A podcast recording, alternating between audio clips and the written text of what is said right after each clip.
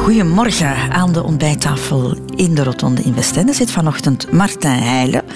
Televisiemaker, verhalenzoeker ook, Martijn. Mhm. En een gelukkige kustbewoner, sinds een, een, een tiental jaren zeker. Hè? Ja, ja. Eh, nog iets meer zelfs al ondertussen, denk ik. Eh, woon ik in Oostende. En jij loopt wel eens regelmatig voorbij dit prachtige gebouw, neem ik aan. Nee, lopen was vroeger. Nu fiets ik er wel eens voorbij.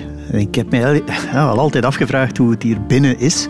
En het overtreft nog mijn verwachtingen. Het is een mysterieus groots gebouw. Hè? Oh, het is echt oude grandeur. We zitten hier tussen pilaren, leren zetels, banken met schapenvellen opgedrapeerd. Een paard, geloof het of niet, er staat hier een paard.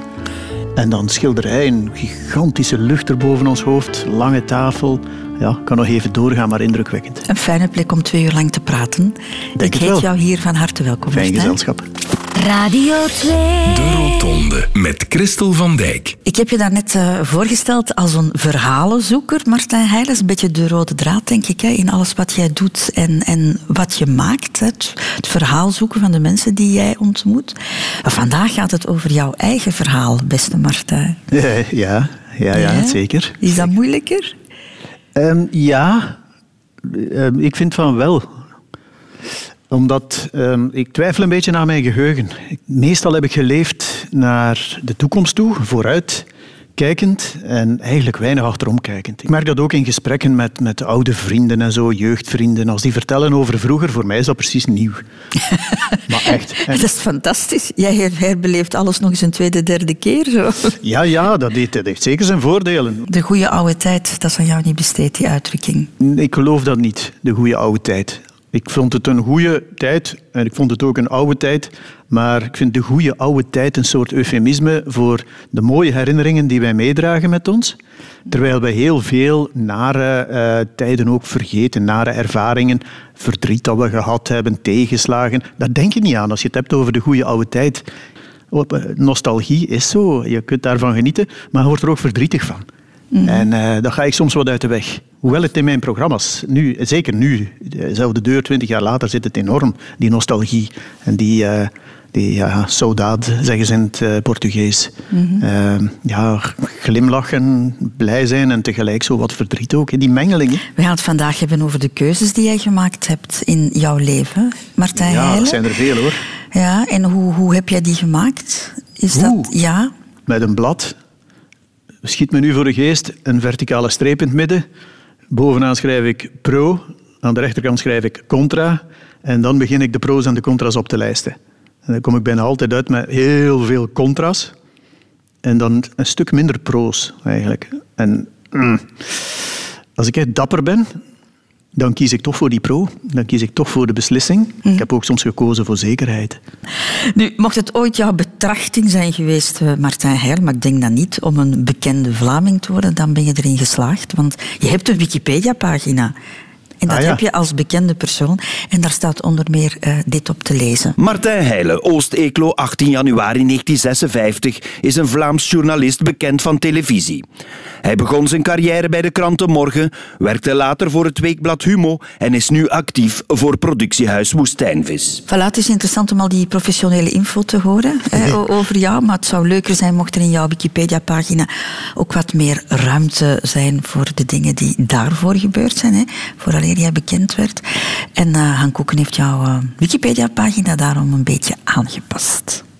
Martijn Heijlen is geboren te Oost-Eeklo op 18 januari 1956. De jonge Martijn was in de buurt een bekend of meer nog een berucht figuur, onthult jeugdvriend Guido van de Veire. Bekend eh, is een, eh, misschien een groot woord, maar als men over de Zwarte Bende sprak in Oost-Eeklo, wisten toch wel de meeste mensen over wie het ging. De leden van de Zwarte Bende, waar Martijn lid van was, waren vermaard om hun belhamelstreken. Zelfs de plaatselijke kerstevocatie bleek niet veilig voor hen, lacht jeugdvriend Ronnie Kortvriend. Opeens zijn we naar de kerststal gegaan en hebben we alle beelden en dieren buiten gezet. En we hebben ons allemaal ingelegd en die beelden en dieren uitgebeeld. Ik heb een paar beelden meegenomen naar het café. En dat was zo een, een deur met boven zo'n een luikje. En van- boven dat luikje zijn we dan met die beeld in een poppenkast spelen. En ook vestimentair paste Martijn zich helemaal aan het protocol aan, getuigt medebroeder Guido. We hadden allemaal haren eh, tot eh, op onze schouders. En zijn kleur, die hij het liefst droeg, was zwart. Zwarte broek, zwarte hemd, zwarte t-shirt, dat was zijn favoriete kleur. En het is dankzij deze bende ongeregeld dat er maar één gemeente in België een volkslied heeft, weet Guido. En dat is... Steeklo. En dat hebben we toch ook te danken eh, aan eh, Martijn eigenlijk. En onze jeugdige bende noemde eigenlijk de varkens van Oosteeklo. Ik wil het refrein zeggen, hè. En de varkens van Oosteeklo rijden velo, rijden velo. Maar deze zware jongens waren eigenlijk gewoon door de weekse watjes, geeft Guido Grif toe. Iedere week, de zondag, trokken we erop uit van, van 7 tot 12 in de, in de, in de middag. Gingen we gewoon vissen met onze fiets. Met een doosje wormen en een heiltje eh langs de fiets gebonden. En we waren eigenlijk eh, heel rap tevreden als we een paar visjes hadden. Eh, ja, hadden we eigenlijk een mooie zondagvermiddag gekregen. Enkel in het café van broer Ivan liet Martijn zijn ware aard zien, getuigt vriend Ronnie. In alles wat hij aan begon of deed, wilde hij wel altijd de, de beste zijn. Café spelen, biljarten, boogschieten, eh vogelpikken al en eh, tafelvoetbal en dus allemaal. Dus veel dingen lukt hem dat ook. En af en toe werd Oost-Eeklo te klein voor Martijn en trok hij de wijde wereld in, vertelt Ronnie. Dan ging hij soms op zijn eentje zo'n keer eh, op reis of gewoon met eh, lichtend met de rugzak en eh, was hij weg voor een paar dagen of voor een week. En niemand wist waar dat hij naartoe was of zo. Martijn hield van reizen, onderweg zijn, maar vooral van de poëzie van het volkse leven, vertelt Ronnie. Hij had altijd een boekje en een pen bij hem. En alles schreef hij op. En onderweg, also, hier, eh, anekdotes of dingen dat hij zag. Zijn fascinatie voor reizen en verhalen, anekdotes van de gewone mens, zouden hem niet meer loslaten. Na mislukte schoolcarrière zou hij na omzwervingen in textiel- en houtfabrieken uiteindelijk aan de slag gaan bij de kranten Morgen om kleine stukjes te schrijven voor het streeknieuws. Zo was zijn carrière vertrokken als een boemeltrein die uiteindelijk zou stoppen bij woestijnvis. En de rest is history. De zwarte bende, Martin. Oh, Klinkt verteld, angstaanjagender dan het, dan het was waarschijnlijk. Dat klinkt erger dan het was. Ja, er waren zeven, acht vrienden, eh, waaronder Guido en Ronnie. En, en, en wij, ja, wij gingen samen uit. Hè. Dat, dat was het eigenlijk. Er was er één bij, Roger. Eh, Roger was van Aalst, die sprak een andere taal. Dat was een hele goede gast met, met een eh, Volkswagen Kever. En als we voltallig waren, dan propten wij ons daar toch wel in. De feiten zijn verjaard, ik mag het nu wel zeggen. En dan reden wij tien kilometer verder naar het café en Roger dronk dan minder en bracht ons dan weer terug naar huis. Maar met veel te veel volk in een auto. Je mocht dat absoluut niet doen. hè, Zeg. Ik, ik had dat niemand aanraden. Nee, ik wil Het het niet waren andere tijden, Martijn. De Rotonde. Radio 2. Radio 2. Martijn Heijlen, de, de plek, de wieg waarin een mens geboren wordt, bepaalt heel veel in het leven. Dat zal je, denk ik, eh, tijdens het maken van jouw programma's ook wel eh, meegemaakt hebben. Zullen we eens even kijken naar de wieg eh, waarin jij geboren bent? Dat, een arbeidersgezin, denk ik. Hè? Ja. Mag ik het zo noemen? Ja, dat waren doodgewone mensen, mijn vader en mijn moeder. Ehm, mijn moeder was een boerendochter van een heel klein boerderijtje. Mijn vader was tot zijn 13 jaar in Amerika opgegroeid. Die was als baby geëmigreerd met zijn ouders naar Ginder. Die waren dan teruggekeerd. En hier ja, op school vond men dat hij eh, niet genoeg Nederlands sprak en zo. En de schoolmeester joeg hem dan maar naar zijn moestuin en dan moest hij daarin werken. Dus ja, die was ook voorbestemd om op zijn 14 jaar te gaan werken. Ehm, en ehm, ik moet eerlijk zeggen, toen ik jong was, heb ik ook nooit gedacht dat er voor mij iets anders in zat dan dat. Omdat mijn vader, mijn vader was truckchauffeur en hij werd ziek, hij kreeg astma, werd dan invalide verklaard, kon niet meer gaan werken. Er moest een inkomen binnenkomen, want die inva- invalide-uitkering dat was, dat was nauwelijks iets. En mijn moeder is toen café beginnen houden. Gewoon volkscafé, een café voor iedereen. Zoals dat in een dorp toen ook was. Je kon niet de betere taverne uitbaten of zo.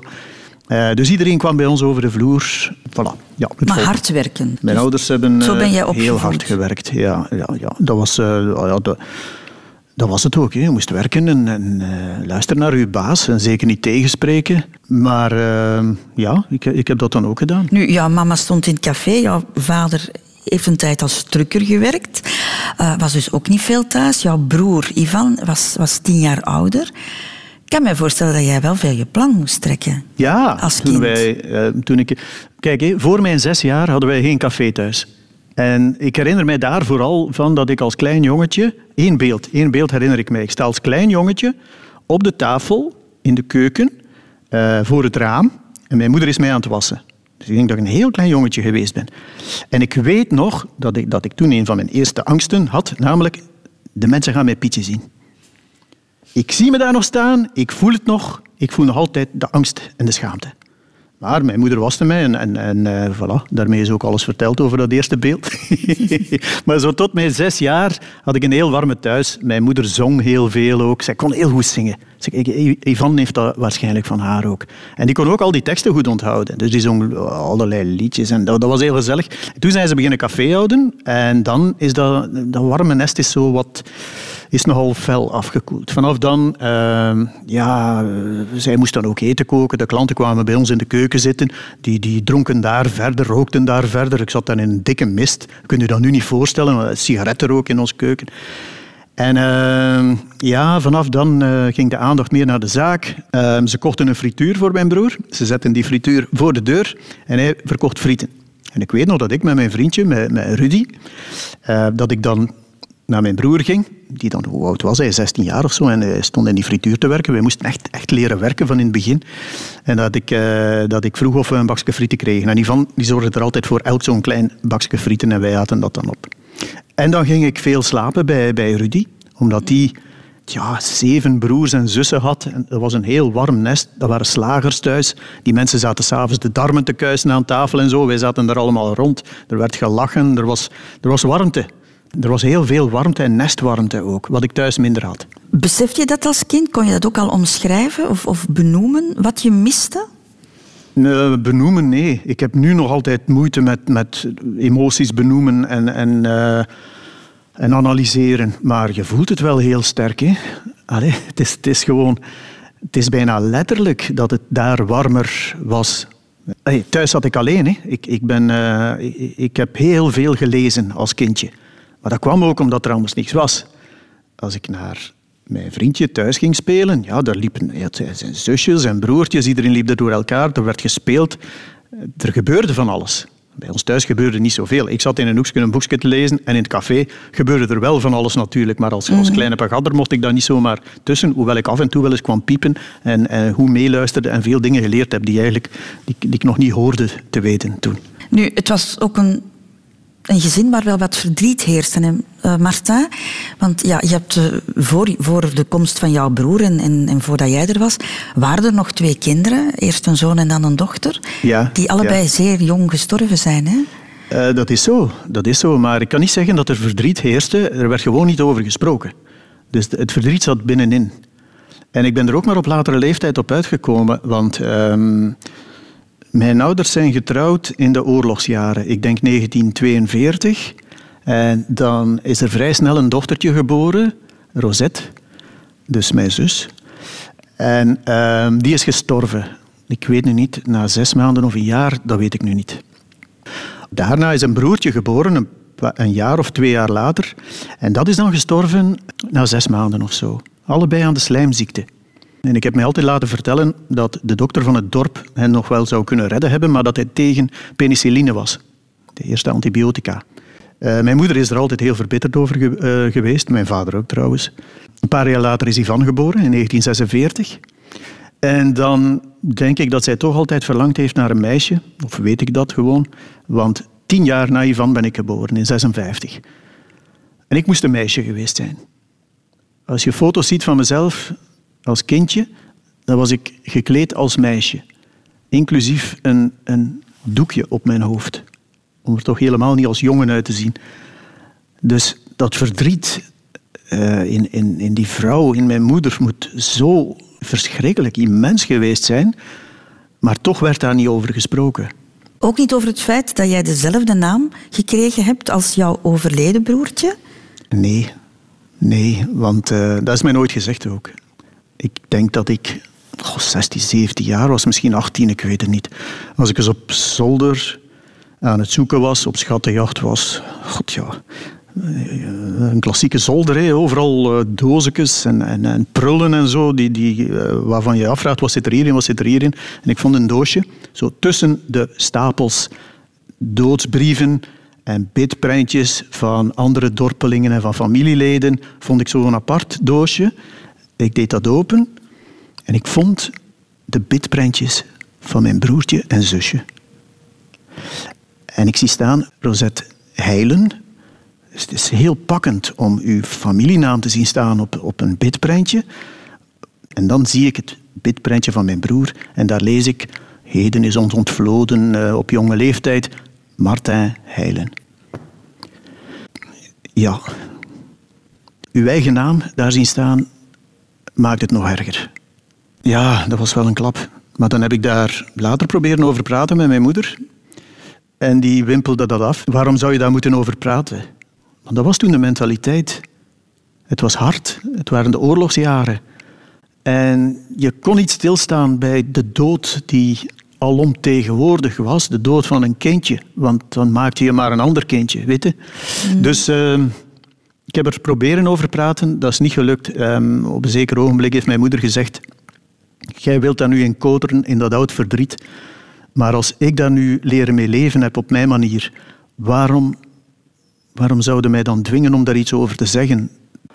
Dat zijn lessen in volwassenheid, denk ik. Want dan heb ik, ik was, ik was gewoon kwaad dat, dat ik daar buiten gehouden werd, buiten dat alles, omdat dat zo dicht bij mij lag, bij mijn, mijn eigen DNA.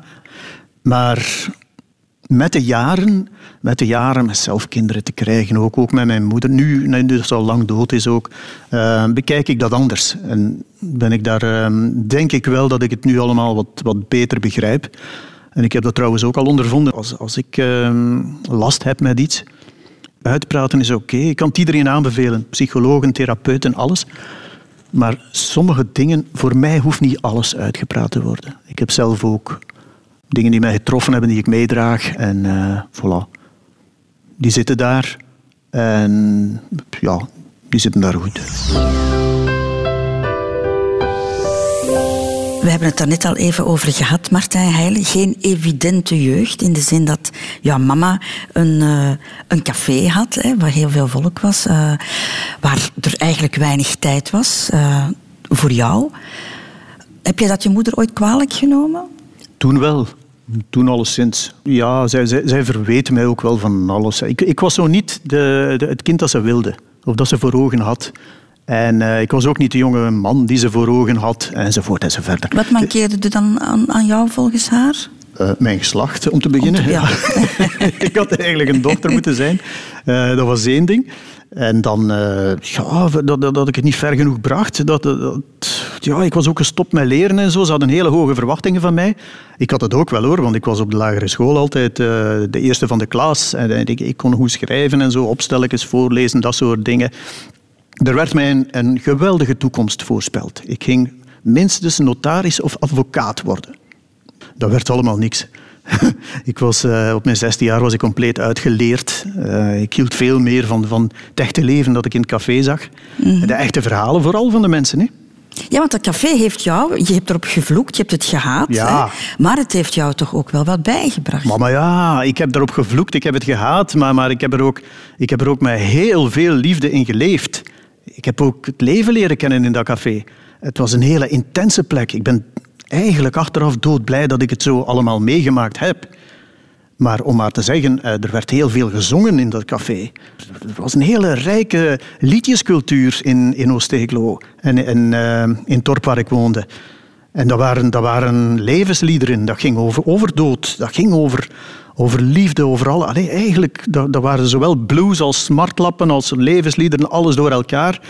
En mensen zongen dat. Mensen zongen van, van, van verloren liefdes, gebroken liefdes.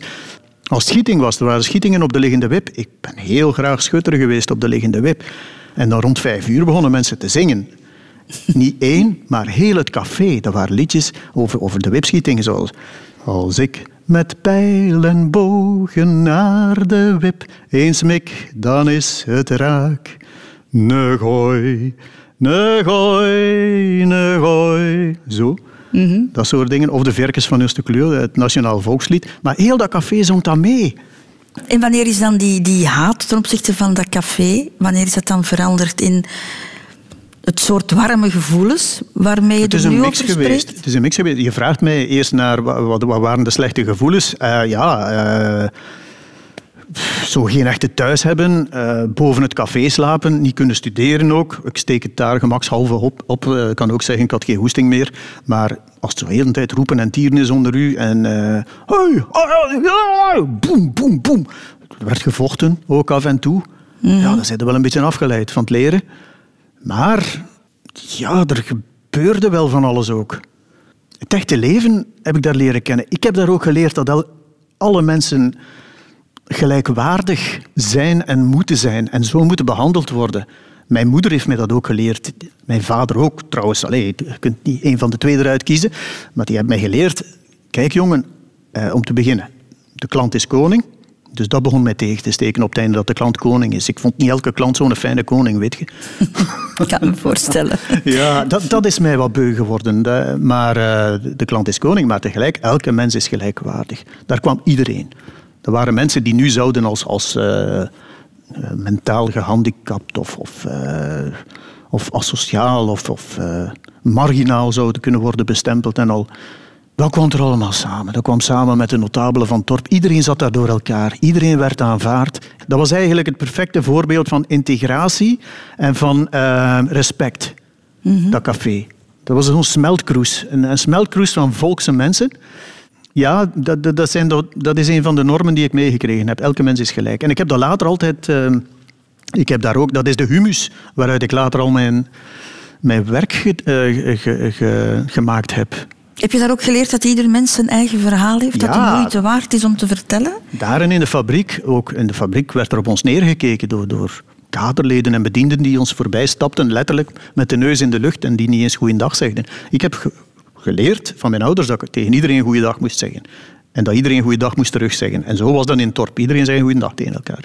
En dan werd ik geconfronteerd met hiërarchie op het werk. Ik vond het al heel raar dat een ploegbaas tegen mij begon te schreeuwen. Dat ik, dat ik een kieken was en dat, dat ik moest voortdoen en dat ik onmiddellijk moest benen. Dus daar werd ik ook behoorlijk opstandig van. En dan eh, mensen die op andere mensen neerkijken. Ik heb er nu, meer dan 50 jaar later, heb ik er nog altijd verschrikkelijk moeite mee en kan ik er mij heel erg over opwinden. Ik vind, we leven nu ook weer in een maatschappij waar, waar klassen zijn, echt klassen zijn. En waar ook een césuur ontstaan is tussen mensen die kansen krijgen en eh, ja, naar de UNIF gaan en al die dingen. En dan anderen die ja, toch maar beroepsonderwijs doen en zo. Oh, ik vind dat verschrikkelijk. Maar echt. Ik vind, ik kan enorm respect en bewondering hebben voor het werk van een loodgieter.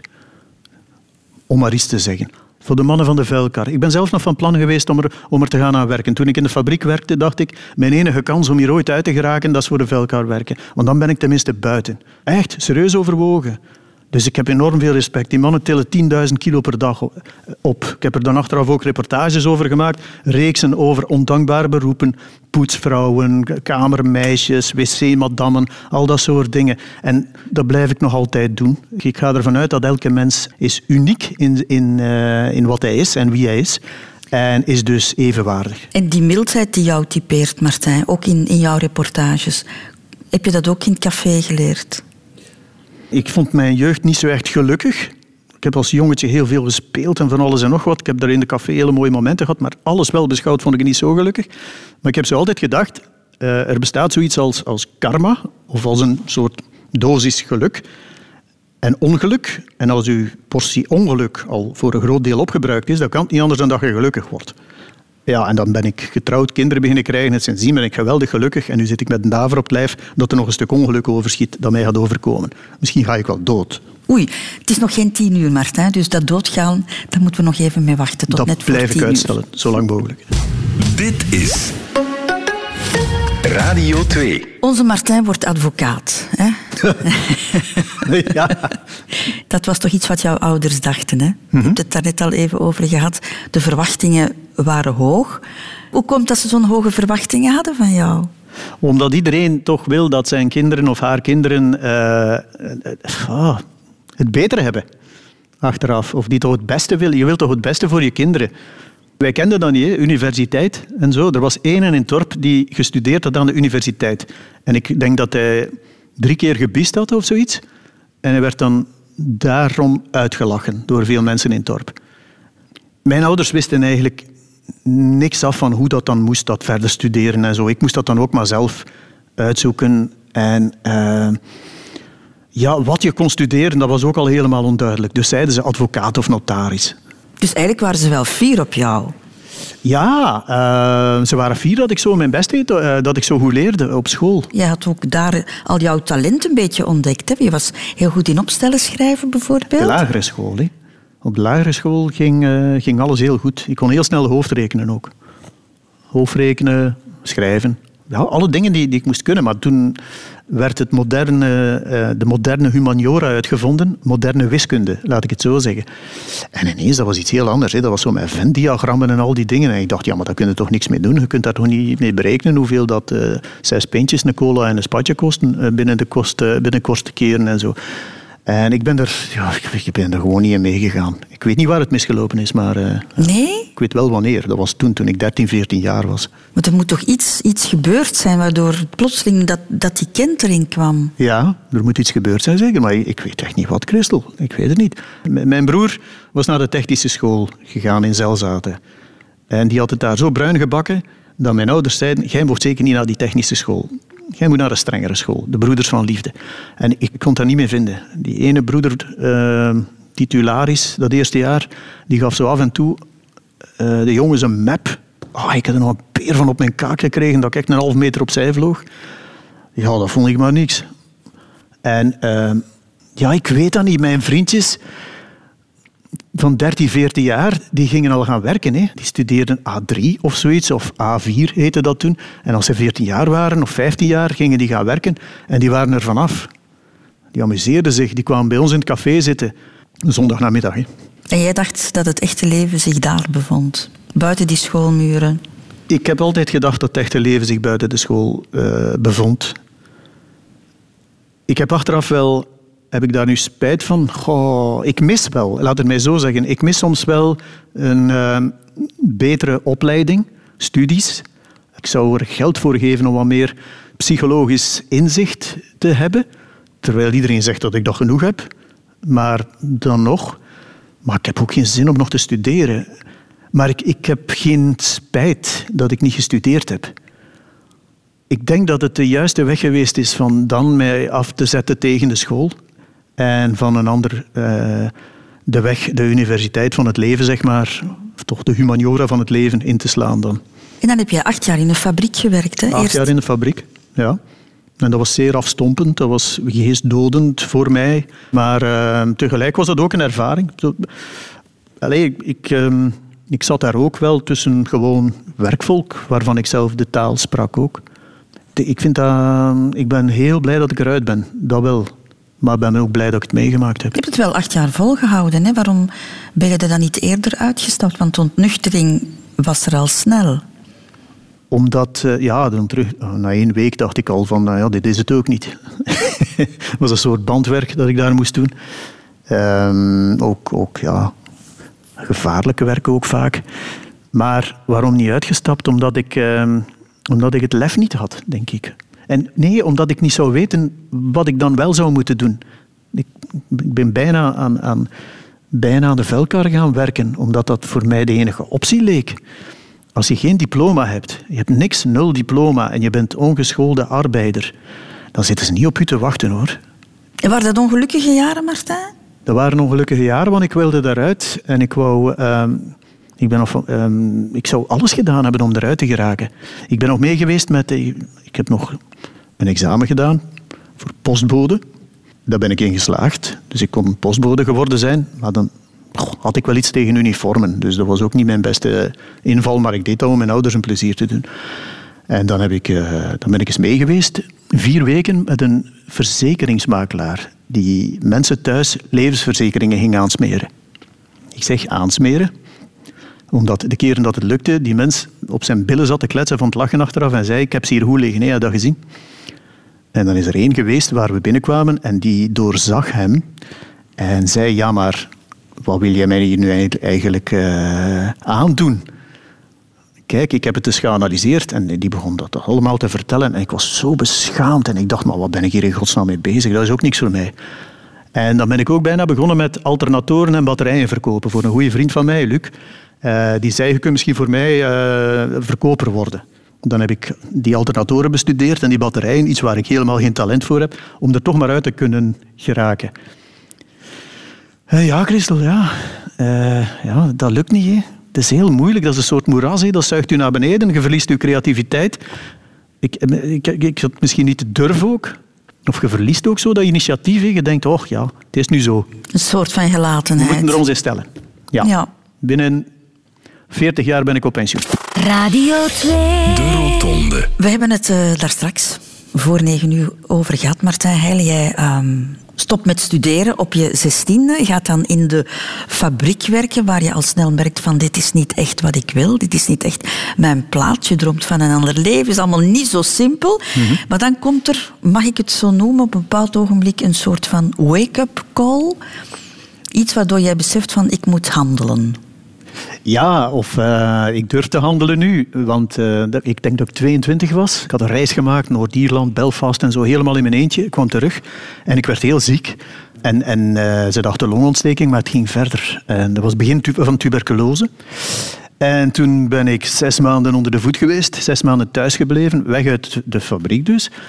En dan heb ik heel veel nagedacht. Ik heb veel gelezen ook. Ik ben altijd een, een lezer geweest, ook veel over Oosterse filosofie en zo. En dat resulteerde in het besef van als ik het nu niet verander allemaal en als ik nu mijn leven niet omgooi, dan zit ik voor de rest vast. Maar wat kan ik doen? En ik kwam erop uit dat een mens maar best naar zijn talenten zoekt. Want dat elke mens minstens één talent heeft en dat hij moet proberen voor zichzelf en voor de wereld en de mensen rondom hem, om haar, dat talent te ontwikkelen. En ik kwam eruit op twee die mij uit de fabriek moesten helpen. Muziek en schrijven. Muziek heb ik eerst geprobeerd. Mijn broer was toen al een, een, hele goede zanger. Een succesvolle zanger ook. En... Uh, dat was al een van de redenen om dat misschien niet te doen. Omdat ik dan dacht, van, ja, dan doe ik net hetzelfde. Waarom zou ik dat niet doen? Een kleinere broertje, hè? Ja, ook al. Ja, zeg, ja, op de duur geraakt in een competitie en dat, dat, is ongezond. Dat is niet goed.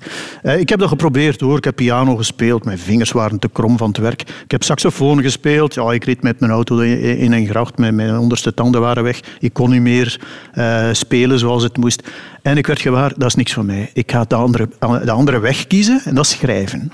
Ik wist dat ik goed kon schrijven, uh, omdat schoolmeesters mij dat vroeger hadden gezegd. En omdat ik, uh, zoals wat mijn vriend Ronnie daar ook al zei, gewoon voor, voor de lol schreef ik als we ergens onderweg waren, noteerde ik wat er gebeurde en maakte ik daar een verhaal van. Eh, dagboeken en reisdagboeken die ik de laatste 40 jaar gemaakt heb. Dus ik ben dat blijven doen. Dat is, dat is een talent. Of een afwijking, één van beide, maar in elk geval iets waar je je kost kunt mee verdienen. En dat wist je diep in jezelf, dat je dat talent had, maar dan moest je daar nog... Maar dan moet je het ontwikkelen. Want talent, dat is, dat is, dat is niks. Hè. Ik bedoel, talent is een begin. Dat is niet niks, het is een begin. Maar het is werken. Het is, het, eh, ja, het is niet inspiratie, het is transpiratie. Dat is wat het succes maakt. En discipline en zelfdiscipline, dat heb ik mezelf allemaal moeten leren hoor.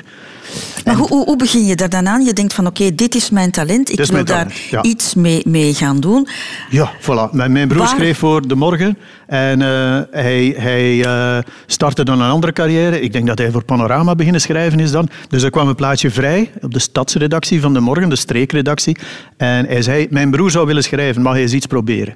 En dan ben ik mij gaan voorstellen bij die mensen. En dan zeiden ze, ja, je moet natuurlijk begrijpen, Martijn. Uh, Ivan is gekend, maar u kent niemand. Uh, het zal van uw schrijven moeten komen. Dus ook zo, ja, maar geef mij een kans. Alsjeblieft, geef mij een kans. En dan uh, ben ik beginnen schrijven. Dan moest ik vanuit over de gemeenteraad schrijven en zo. Maar ik wist niet hoe, hoe dat, dat was, de gemeenteraad. Ik heb mij nooit geïnteresseerd aan actualiteit of politiek toen ik jong was. Dus ik ben naar de concurrent van het nieuwsblad gegaan, Willy de Buk. Die, uh, en ik zei tegen Willy, ik ga heel eerlijk zijn tegen u, jij kent mij niet, maar ik wil per se uit de fabriek weggeraken. Ik weet niet hoe ik het moet doen, kun je mij alstublieft helpen? En dan heeft die jongen gezegd van, oké, zet u, we gaan een pint drinken, we gaan een keer klappen.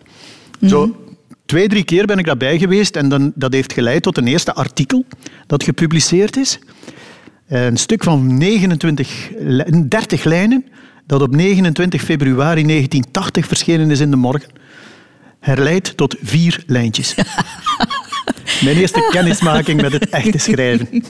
Want ik dacht dat het volstond om veel bijvoeglijke naamwoorden te gebruiken, zoals wij hier zitten in dit prachtige gebouw en het zwerk dat zich boven de zee uitstrekt en bijna de strak gespannen lucht. Nee, nee, ik, die, die, die moest gewoon in de krant staan. Die avond is er daar een voordracht. Het is 2 euro entree. Meer moest dat niet zijn. En dat was mijn eerste les, mijn levensles. En dan is dat beginnen... Ja, ik, weet je, je bent gedreven hoor. Als, als ik het echt niet zag zitten, als het mij wat te veel werd en ik dacht van ja, maar ze zien mijn talent niet. Allee, hoe is dat mogelijk? Ze zouden toch moeten beseffen dat ik van alles kan en zo. Gewoon eventjes langs die fabriek rijden, eventjes langs dat oud bedrijf rijden en onmiddellijk weer aan het werk. Geloof me. Hoe groot was jouw zelfvertrouwen toen in die tijd? Een, een, een, een, een klein beetje petiterig eigenlijk. maar ik heb toen mijn vrouw leren kennen, waar ik nu nog altijd mee getrouwd ben. En je hebt in je leven een aantal mensen nodig die u vertrouwen geven. En die u steunen in uw rug. Die uw ruggensteun zijn, bedoel ik natuurlijk. En mijn vrouw is daar een, een hele grote steun in geweest. Ik heb professioneel een aantal hoofdredacteurs gekend, zowel bij De Morgen als bij de radio, als bij eh, Humo, Guy Mortier ook, die mij gezegd hebben, Martijn, je kunt wel iets. Maar die zeiden, we gaan het publiceren, maar kijk, dit, gaat, dit moet beter en dit moet beter. Dus die in mij geloofden, die mij het gevoel gaven, ik geloof in u. Maar er is altijd iemand die dat eerst moet zeggen. En dat was mijn vrouw. Want als je veel hoort in je jeugd, ja, je bakt er niks van, je gaat nooit iets bereiken, je kunt het niet. Uh, dat, dat, daar haalt je geen zelfvertrouwen uit. Kamp je ook met een soort van minderwaardigheidscomplex, Martijn? Misschien ook om, omwille van het feit van ja, je, je, had niet gestudeerd. Je zit daar op een redactie met journalisten waar je misschien naar, ah, ja, naar ja, ja. opkeek. Ja, ja, ja, ja, ja, te veel, hè. Te veel. Ja, zeker, zeker, zeker. Maar ja, Christel, ik spreek nu Nederlands. Toen niet, hoor. Ik sprak Oost-Eekloos. En dat is een dialect, dat is een vrij hoekig dialect. Men klaagt soms over het West-Vlaams, maar Oost-Eekloos verhoudt zich tot het Nederlands als het Swahili. Hè. Er is geen enkel woord hetzelfde. dus ik heb een hele zware tongval. Ik begon toen ook voor de radio te werken. Maar ja, hoe kijk ik zo meteen heb beginnen te klappen, maar ik in heb, is ja, je hoort er niet veel van stonden, mensen op de radio. Hè. Dus ik moest dat allemaal bijschaven en ik moest daar uh, een jaar logopedie heb ik daarvoor gevolgd. En hetzelfde is gebeurd met dat schrijven. Ik zat daar tussen die, die mensen die universiteit gedaan hadden. Die zaten daar in een jargon te spreken en op een niveau te spreken. En, en vanuit vier jaren discussiëren op café over politiek en, en sociaal-maatschappelijke problemen. En ik kon vooral goed schrijven. En ik kon vooral goed naar mensen luisteren, omdat ik dat geleerd had in het café. Naar mensen te luisteren. En gewoon vanuit mijn eigen belangstelling in mensen. Ik, hou heel veel van mensen. Ze moeten niet allemaal tegelijk naar mij komen. Ik zit liever een beetje op mijn gemak. Maar ik kijk er wel graag naar en ik luister er graag naar. Dus dat had ik dan weer voor. En toen zei ook Paul Goossens, de hoofdredacteur, die zei... Martijn, je zit hier tussen een publiek... Ik zei hem dat. Ik zeg, ik durf niet zeggen hoor in die vergaderingen. Hij zegt, je zit hier tussen een groep van twintig twintig briljante geesten. Maar echt waar, ik heb ze geselecteerd, zegt hij, dus ik sta ervoor in. Maar zij schrijven over de arbeider in De Morgen. Zij schrijven over de arbeider, maar ze hebben er nooit tussen gestaan. Jij komt vanuit de arbeiders en jij weet wel wat daar leeft. En jij kunt een, heel interessante visie bijbrengen op die vergaderingen. En vanaf dan ben ik mijn mond beginnen roeren en met mijn rode kop en, en met een steen in mijn maag.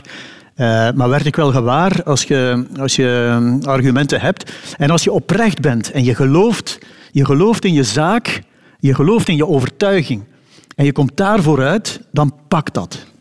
Nu, je had dat jaren kunnen blijven doen, hè Martijn, want op, op een bepaald moment beheers je dat vak ook. Moet Ja. je dat ook wel beseft hebben. Dus je had dat jaren kunnen blijven doen, maar dan kies je er toch voor om ook naar de radio te gaan en dan later naar televisie. Weer dingen waar je niks, niks van af wist, Mhm. Ja. waar je van nul moest beginnen. Ja. Waarom doe je jezelf dat aan? Vooral die televisie, hè, ja, daar wist ik echt niks van. Ja, waarom doe ik mezelf dat aan? Ik weet dat niet. Ik denk dat het komt omdat ik ook leren inzien heb dat het niet slecht is om eh kom af te maken met alles en iets nieuws te beginnen. Tabula rasa. Tabula rasa. Dat was werkelijk zo met eh, de overstap naar televisie. Dat is 23 jaar geleden ondertussen. Ik schreef toen voor Humo. En ik weet nog goed dat ik dacht... Ik was toen 41, Woestijnvis werd opgericht als productiehuis. Ik hoorde dat Bruno Wijndalen daar zat, Mark Uiterhoeven, Wouter van den Houten. Drie mannen die ik zo min of meer kende van de dingen die ze deden. En waarvan ik dacht, die kennen wel iets. En toen dacht ik, als ik nu niet doe, ja, wat doe ik dan? Dan blijf ik schrijven voor Humo of schrijven voor een Nederlands blad dat mij gevraagd had om voor hen te beginnen werken. En dan dacht ik, dan ga ik in Nederland werken. Dan wil ik iets nieuws. Ga ik dat, daar is het moeilijker nog. Nederlanders zijn nog meer lezers dan wij. En dan moest ik kiezen, want ik kreeg ook op de radio de kans om een programma te beginnen. Dus ik moest kiezen uit vier dingen. En dan heb ik gedacht, als ik schrijf, ik denk dat ik nu op 85% van mijn kunnen zit, dan ga ik daar misschien nog 5% kunnen bijdoen. Ik heb nooit gestudeerd, Germaanse filologie, whatever. Ik denk, ik kan tot op 90% geraken van mijn kunnen. Dat is 5%. Maar als ik iets anders begin, als ik daarmee kap, dan begin ik van nul, of laten we zeggen van 20% met mijn journalistieke ervaring en zo, van 20%, maar dan kan ik 80% groeien. Of 70. En wat is er mooier in het leven dan groeien? Martijn Heijlen, jouw jeugdvriend, Ronnie Kortvriend, die, we daarnet, ja. die we daarnet in de nieuwe Wikipedia-pagina gehoord hebben, die vertelde al dat jij in jouw jeugdjaren al soms jouw rugzak nam en weg was. Ja, maar ik, ik heb echt met, verbazing zitten luisteren naar wat die gasten allemaal vertellen over mij. Er zijn een aantal dingen die ik zelf niet meer wist, hoor. Maar, maar uh, als Ronnie dat zegt, dat ik er vandoor ging, dan zal dat alleszins wel kloppen. En dan is dat toch iets dat sterker is dan mezelf. Want Ja, niemand wist ook waar je dan naartoe ging. Wist je het zelf dan eigenlijk? dat vond ik wel leuk, dat niemand dat wist. Want ik weet nog dat mijn moeder... Uh, uiteindelijk heb ik ook wel wat revanche genomen op mijn moeder, hoor. Omdat die zo uh, mij de duvel wat aandeed in mijn jeugd. Als ik toch wat ouder begon te worden, dan zei ik ook, ja, ik ben weg. En dat, dan vroeg hij zich ook wel af, waar is die naartoe? En dat vond ik nog wel zo'n soort genoegdoening. En vooral een soort vrijheid. Dat ik het ook niet moest zeggen, weet je wel.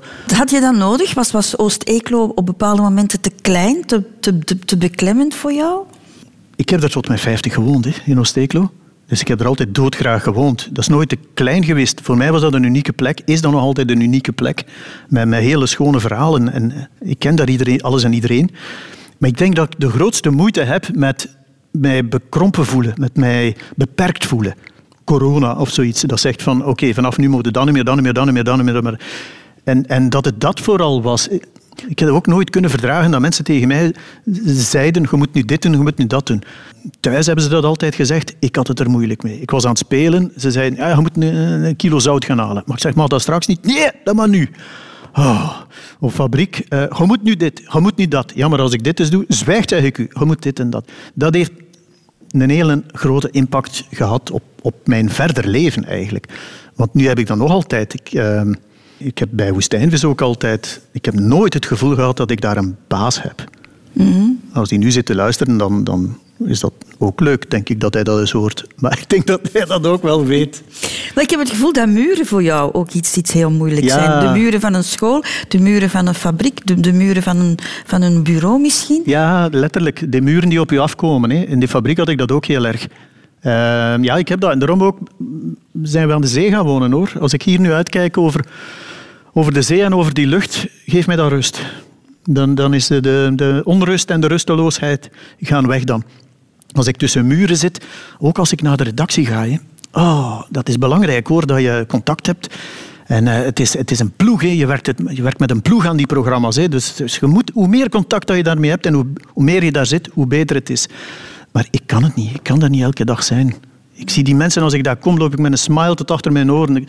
Echt geestige, geestige mensen daar bij ons. Dat is echt waar. Ik ben nog nooit tegen mijn zin daar naartoe geweest, maar ik ben altijd opgelucht als ik daar wegga. Ja. Is, is het een beetje genetisch bepaald ook, j- jouw vader heeft tot zijn dertiende in Amerika gewoond, in, Ja. in, bijna in de jungle, bij wijze van spreken. Uh, op het platteland, ja, ja, ja. ja. Je hebt daar heroïsche verhalen over gehoord. Oh ja, Allicht. mijn vader kon goed vertellen. Nee, dat, wa- dat was een verteller. Als die begon te vertellen, dan gingen de mensen aan- aan zijn lippen. Ja, hij ving, hij ving slangen met de blote hand. Hij gooide die in een slangenkuil. Zijn zus reed op een ongezadeld paard de prairie in om de koeien te gaan melken en zo. Die leefden daar als, als halve wilden. Hè. En wij zijn, ook, wij zijn ook zo opgevoed om te kunnen overleven. In, in tijd van oorlog bijvoorbeeld. Want je wist maar nooit dat het opnieuw oorlog ging worden. Hè. De, rond de Koude Oorlog was dat, dat ik opgegroeid ben. En eh, wij moesten ons plan leren trekken hoor. Wij moesten leren van dieren vangen, alle vogelgeluiden herkennen, weten wat er eetbaar was in de natuur, dat soort dingen. Dus ja, dat is toch allemaal veel interessanter dan uh, een cursusboek van 17 boekdelen over hoe je advocaat of notaris wordt.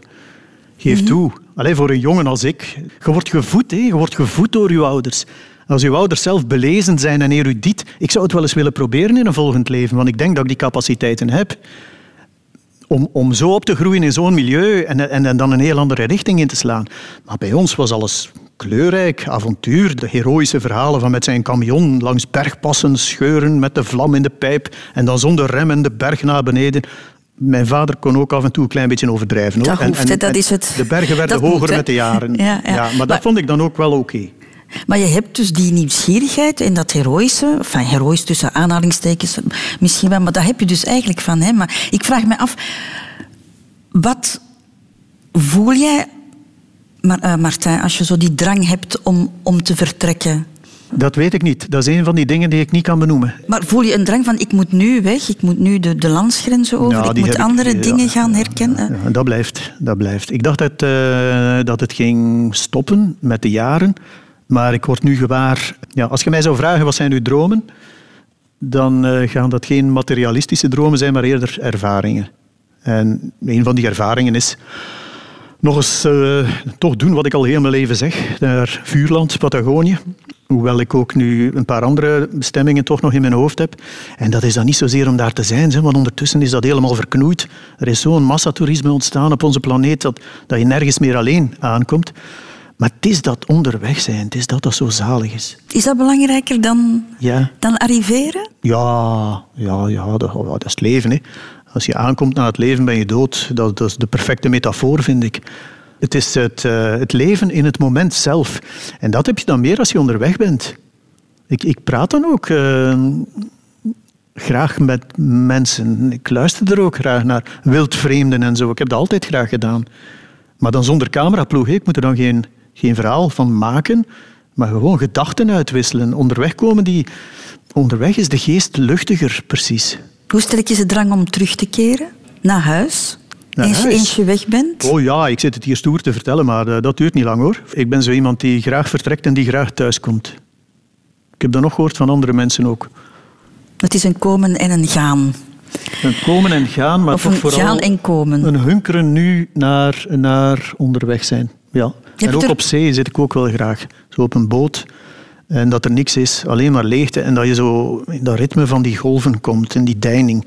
Dat, vind ik, dat heb ik nu ontdekt. Dat zou ik nu wel meer willen beginnen doen ook, later. Heb je er ooit aan gedacht om voorgoed te vertrekken? Om te Ja, emigreren? toen ik een jaar of twintig was, heb ik eh, brieven geschreven ook naar ambassades, eh, documenten teruggekregen.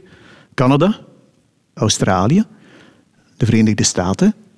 En ik weet dat ik, eh, ik denk dat ik in, in Canada niet, of toch, ja, in een van die landen was ik niet welkom, in de andere wel. Maar ik heb dat al gezegd. eh, ik denk dat ik toch een zetje mankeerde om mij die richting te doen inslaan. Het was, mij, het was mij wel beu thuis, het leven daar. Maar ik heb het dan toch niet gedaan. De wortels zijn sterker dan je misschien zou willen, Martijn Heijlen. Misschien wel. Ja. Hoewel ik zo geen liefhebber ben van wortels. ik vind zo, nee, met veel time wel, maar ja. De grootste familie. Radio 2. We hebben, ehm, dat heb je al gehoord, Martijn Heijlen, enkele van jouw vrienden eh, gebeld, van Ja, jouw ja. En hebben daar dan ook eens gepolst naar het hoofdstuk liefde en, en, en relaties in jouw leven. Jij was niet de grote Casanova van, van Oost-Eeklo. Oeh, in het diepst van mijn gedachten wel hoor, maar in de praktijk... Het was toch moeilijker om de fantasieën naar de realiteit om te zetten. Het is heel raar, ik heb daarover nagedacht nu ook en ik kom uit op een soort zevenjaarse cyclus. Mijn eerste verste herinnering gaat terug naar toen ik zeven jaar was. Dan zaten we in het eerste studiejaarke. En toen werd het begrip lief en liefje voor het eerst uitgesproken. En toen weet ik nog dat er, eh, dat er gezegd had jij al een lief? Ja, ja, dat is mijn lief. En heb jij lief? Ja, dat is mijn lief. En dan was het aan. Weet je wel, wil het aanmaken met mij? Ja, het is aan. En ik weet nog dat ik dat absoluut niet durfde vragen, maar dat ik wel eens gedroomd heb van het mooiste meisje van de klas. En dat zij, ik, ik zie het nog voor mij, dat zij tegen mij zei, zeg, Martijn, heb jij al een lief? En dat ik zei, nee. Oh, dan zou daar binnenkort wel een keer verandering kunnen in komen. En dat was alles. Ik denk dat ik toen badend in het zweet wakker geworden ben. Trillend over heel mijn kleine lichaampje. Ik was zeven jaar. En toch weet ik dat nog. En er is verder ook nooit iets van gekomen. En, en, en dan zeven jaar later heb ik dan nog eens een lief gehad, weet ik nog. En uh, dat, was, dat was ook zo'n niks. Toen, ging ik naar school. Ik rookte al. Ik denk dat ik veertien jaar was. Uh, ik stak die sigaret zo in mijn, in mijn, hand en zo in mijn zak als er een leraar voorbij kwam. Ik, en dat kon toch blijven branden. Dat herinner ik mij als strafste exploot. Maar dat meisje op een normale manier aanspreken, dat ging dan ook weer niet goed. En dan was het ook wel aan, maar het is eigenlijk nooit echt aan geweest. En die, die lachten mij eigenlijk ook wel wat uit, als ik er nu op terugkijk. Oei, het blijft nog een trauma als ik, jou, ja, als maar, ik jouw gezicht zie nu. Ja, dat was zo, omdat zij vonden... Uh, ik was toch precies toch van een mindere soort. Zo. Mm -hmm. Dat is iets dat later ook nog teruggekeerd is in mijn leven. Dat de mensen wel neerkeken op het milieu waar ik uitkwam.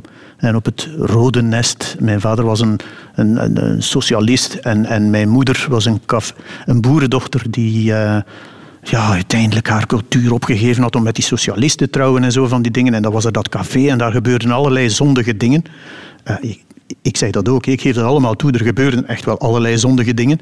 Maar ja, dat, de dingen des levens, hè, als je maar genoeg drank in iemand giet. Dus uh, ik kon er niet mee om dat, dat, dat mensen mij daarvoor minder vonden. En het is eigenlijk mijn vrouw nu. Uh, voor mij heeft dat een volledige doorslag gegeven. Eén, zij heeft ongelooflijk uh, gevoel voor mijn humor. Dus ik kan zoveel de flauwe plezanten uithangen als ik wil. En dat is voor mij belangrijk. Twee, ze gelooft heel erg in mij. Uh, drie, we kunnen ongelooflijk met elkaar praten. En ten vierde, op dat moment zelf werd zij ook voor de keuze gezet. Kies je voor thuis of kies je voor hem? En dan heeft zij gezegd, ik kies voor hem. En dat was de eerste persoon in mijn leven die dat 100% deed. Vonden haar ouders jou niet goed genoeg? Ja, ja. zoals ik ook uh, met een zeer kritische blik keek naar de lieven van mijn dochters als er eens eentje op bezoek komt. Ik denk dat dat een hele normale reactie is. Maar als het dan is omwille van het milieu waar je uitkomt en zo, dat is, uh, vind ik fout. Ik heb u dat al uitgelegd. Ik, ik, kan, ik kan er niet tegen. Ik vind dat iedereen gelijkwaardig is tot het tegendeel bewezen wordt.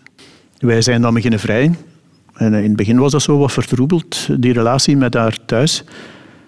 Uiteindelijk, in die, al die jaren die daarna gekomen zijn, die 15 jaar of 20 jaar dat de mensen nog geleefd hebben, of nog langer denk ik, is dat uiteindelijk zo goed gekomen dat zij mij heel graag hadden als, als schoonzoon. En dat zij mij heel veel liefde over mij spraken tegen andere mensen en mij ook verdedigden als er alles een twijfel was in de wat conservatieve familie. Had jij het gevoel dat je je extra moest bewijzen in die relatie dan? Nee. Ik had het al allemaal gehad hoor. Zo mensen die vonden dat, dat wij minder waren. Ik had, het al gehad. Ik had geen zin meer om me dan nog veel... Dat, dat was niet het cruciale punt. Het cruciale punt was echt, zien wij elkaar graag? Houden wij uh, van elkaar? Want wij gaan, wij gaan verder doen met ons tweeën. En dan hebben we in het begin heel veel gesprekken gevoerd. Uh, allee, eerst zijn we verliefd geworden. Hè? Wilt je dat weten, wat ik nu vertel? Want Absoluut. Gooi er hier maar uit. Wel, uh, het is heel... ik ga het heel kort samenvatten. Ik werd heel verliefd. Struck by lightning. Toen ik haar zag staan aan de rand van de dansvloer in Dancing Rodeo. Waar toch veel uh, landbouwerskinderen kwamen om te dansen. Wilde dansen te doen op zondagavond. En dan in het begin zag zij, mij, uh, zag zij het toch anders, zag zij mij niet zitten. En dan heb ik daar twee jaar mee voor uitgesloofd, denk ik. Twee jaar. Onmenselijk is dat, als ik, als ik het in haar plaats zo zou bekijken. dus uh, ja, daar plagen wij elkaar nog wel mee. En na twee jaar zijn wij uh, in elkaars armen gevallen plots. Mm. Maar had, had je bepaalde verwachtingen zo als, als tiener, als, als puber, over, over de liefde? En, uh, over de liefde, dat dat alles ging oplossen. Alles wat er voordien minder was in mijn leven, moest daardoor goed gemaakt worden.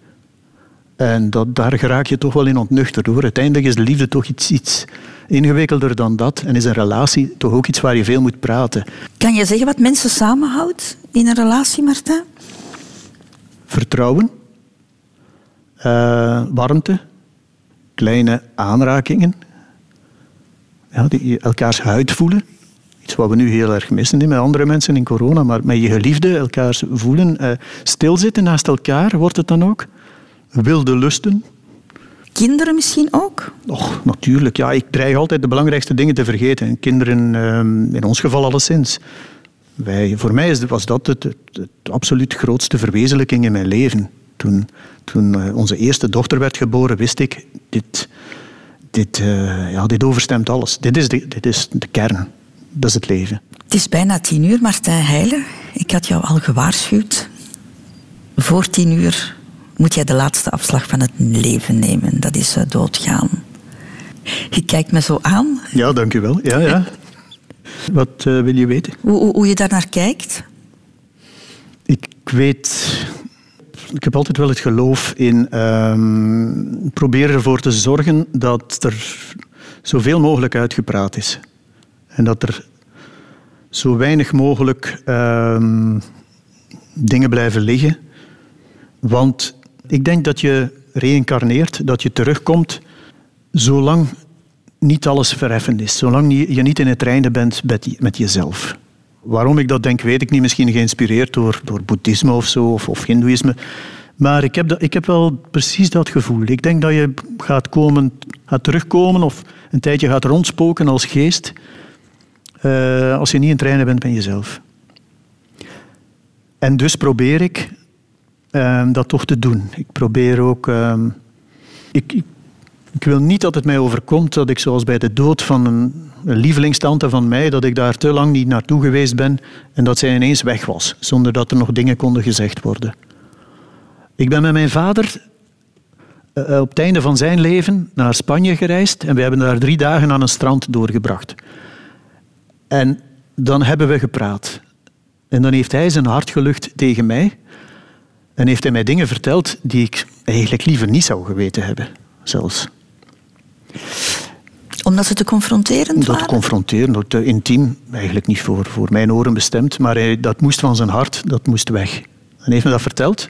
En eh, ik had achteraf het gevoel dat het goed was. En hij ook. Hij is dan verder gereisd in zijn eentje, eh, Spanje in. Ik ben teruggekeerd. En toen hij dan stierf, een half jaar of zo later, of een jaar, dan was dat, dat verwerkingsproces veel gemakkelijker. Want alles was namelijk gezegd. Hij heeft alleen nog op zijn sterfbed tegen mij gezegd dan... Je kunt zien dat je zorg draagt voor je moeder. hè." En dat was niet zijn gewoonte, want hij sprak nooit dwingend. Maar toen dwingend. En dan heb ik gemerkt ook hoe alleen je bent als je doodgaat. Hoe, hoe onvoorstelbaar alleen je als mens eigenlijk bent in het leven ook. Want hij was heel alleen. Hij is toen gestorven. Ik heb nog eens aan zijn hoofd gevoeld ook en zo. Eh, dat is heel merkwaardig. Dat blijft nog een hele tijd warm. Dus ik denk, misschien werken die sensoren nog wel en zo. Een paar keer in mijn leven ben ik zelf bijna dood geweest. En heb ik heel goed beseft eh, hoe alleen je bent. Ik hou ontzettend van mijn vrouw en mijn kinderen. En van een aantal andere geliefden. Maar je zit alleen met jezelf hoor. De laatste keer was met malaria en zo. En ik dacht echt dat ik eh, aan het doodgaan was. Ik zat hier op de bus in Oostende. We reden zo langs de Visserskaai, zo de stadsbus. En ik dacht, ja, dat, is, dat zijn de laatste keren dat ik dat zie. Dat is afscheid nemen van de wereld. Hè. En dan mag de liefde nog zo groot zijn eh, van iedereen. En jouw liefde voor iedereen. Maar je blijft één individu. En dan blijf je, dan blijf je volgens mij over met, met, met eh, de dingen die je opgekropt hebt. Weet je nog wat je voelde toen, toen je dacht van dit, dit is het einde? Was dat angst? Spijt. Spijt. Ja, veel spijt. Ik heb voor mijn reeks een vrouw van 100 jaar geïnterviewd en ik, ik zei ook van, eh, eh, hoe kijk je aan tegen doodgaan? En toen zei ze, "Wauw, ja, iedereen vindt dat toch al spijtig, hè, van dood te gaan. Dus voor haar part mocht ze ook nog 105 worden. Ik denk dat dat een beetje bij iedereen is, maar ik heb ook mensen gekend die euthanasie gepleegd hebben. Een goede vriend van ons hier in eh, euthanasie ondergaan hebben. Of hoe zeg je dat eigenlijk op een deftige manier? En eh, Wim, een hele goede vriend. En daar hebben wij, mijn vrouw en ik, lange gesprekken mee gevoerd de dag voor hij eh, zich liet euthanaseren. En die mens had zich zo verzoend met de dood. Maar ook omdat hij ontzettend veel pijn leed. En dan zou dat gedaan geweest zijn. En ik kan mij voorstellen dat dat ook het geval is. Ik heb ten tijde van die, die, dat begin van tuberculose hebben ze iets met mij gedaan, een onderzoek. En ik denk dat het daar een beetje de foute richting uitging. Want ik herinner mij een groot, iets, iets wit, een groot wit licht, een, een helderte, maar tegelijk een rust. Een ongelooflijke rust waar ik precies waar, werd naartoe gezogen. En daar klamp ik mij zo een beetje aan vast. En ik denk, als ik ga sterven, dat ik, dat ik dat voor ogen ga houden, heel bewust, en dat ik ga weten, er, er is die rust. Er is, het hoeft niet meer. Het is nu goed.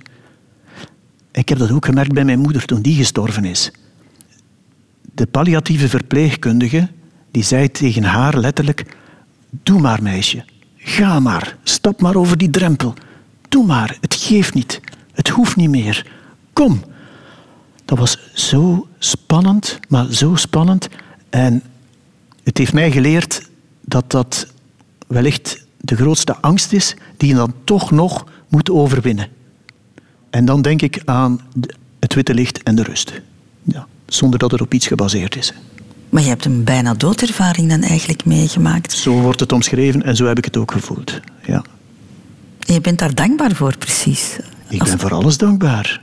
Ik ben, ben dankbaar om het leven. Ik ben dankbaar om alles wat, wat, wat, wat, eh, alles wat er in mijn jeugd gebeurd is. Dat is geen ideale jeugd geweest, maar het is, het is waardoor ik nu gelukkig ben. Het is niet slecht van, van iets ergs mee te maken. Het is niet, erg, niet erg van af te zien. Je moet er alleen niet blijven over zagen. Je moet proberen om daar het positief uit te halen. En er iets, iets constructief mee te doen voor jezelf. Ja, ik ben een dankbare mens, ja. Het mag nog even duren, het leven. Het mag nog even duren. Veel terugkijken, Christel, ga ik na vandaag niet meer doen. Ik, Het is goed geweest. ik vind eh, echt waar, ik kan dat bijna niet benoemen, ook al die dingen, dat gaat niet. Ik vind daar geen woorden voor. Ik heb jou genoeg beproefd, Martijn Heijlen, om over het verleden te praten. Oh, hè. ik heb, ik heb begrepen dat jij eerder naar de toekomst eh, kijkt. Ja, graag, ja. En, en daar liever over praat. Ja, welke afslag wil jij daar nog nemen? Leven en werk, zou ik zeggen. Leven en werk. Eh, het concept pensioen snap ik niet echt goed in de klassieke vorm. Ik wil, eh, ik wil gewoon blijven doen wat ik graag doe. En dat is vertellen. Eh, of anderen dingen laten vertellen. Waar ben ik eigenlijk beter in? En dat mag, eh, voor mijn part mag dat voor televisie zijn. Ik, ik heb nog wel een paar ideeën hoor. Eh, ja, eerlijk gezegd, waar ik toch wel in geloof. En eh, dat mag ook iets anders zijn. Dat mag ook op een podium zijn. Ik vind het ook zalig om te doen. Iets met muziek, misschien gecombineerd. Live, graag. En in mijn leven ja, nog, nog een aantal keer onderweg zijn, toch. En gelukkig zijn en gezond, als we maar gezond zijn ook. Ja, dus alles ligt nog open, nog een hele toekomst. Nog een hele mens en- moet blijven dromen. Hè? Ja, moet, en toekomst moet is plannen moeilijk. maken. Je weet niet wat het gaat brengen. En het verleden is ook moeilijk over te praten. Dus laat ons in het nu Mhm. En dan plannen maken, nemen. dat is ook een beetje de rode draad.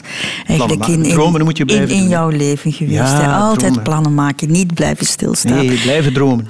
Ja. Ik vind het heel fijn dat je die ervaringen en al, al jouw herinneringen... Hè, je moest ze soms even zoeken, eh, Martijn, maar het was wel fijn om, om naar te luisteren. Ik ben heel blij dat je naar de rotonde bent gekomen. Ik Mooi. weet dat je het niet makkelijk vindt om over jezelf te praten, maar je hebt het gedaan.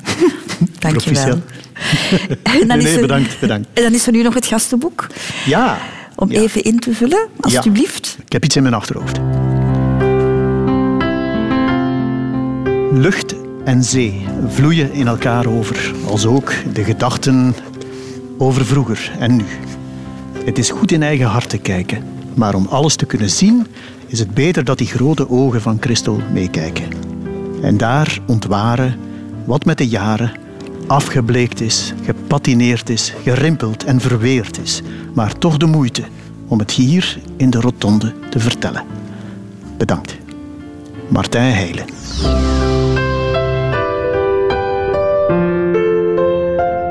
Radio 2.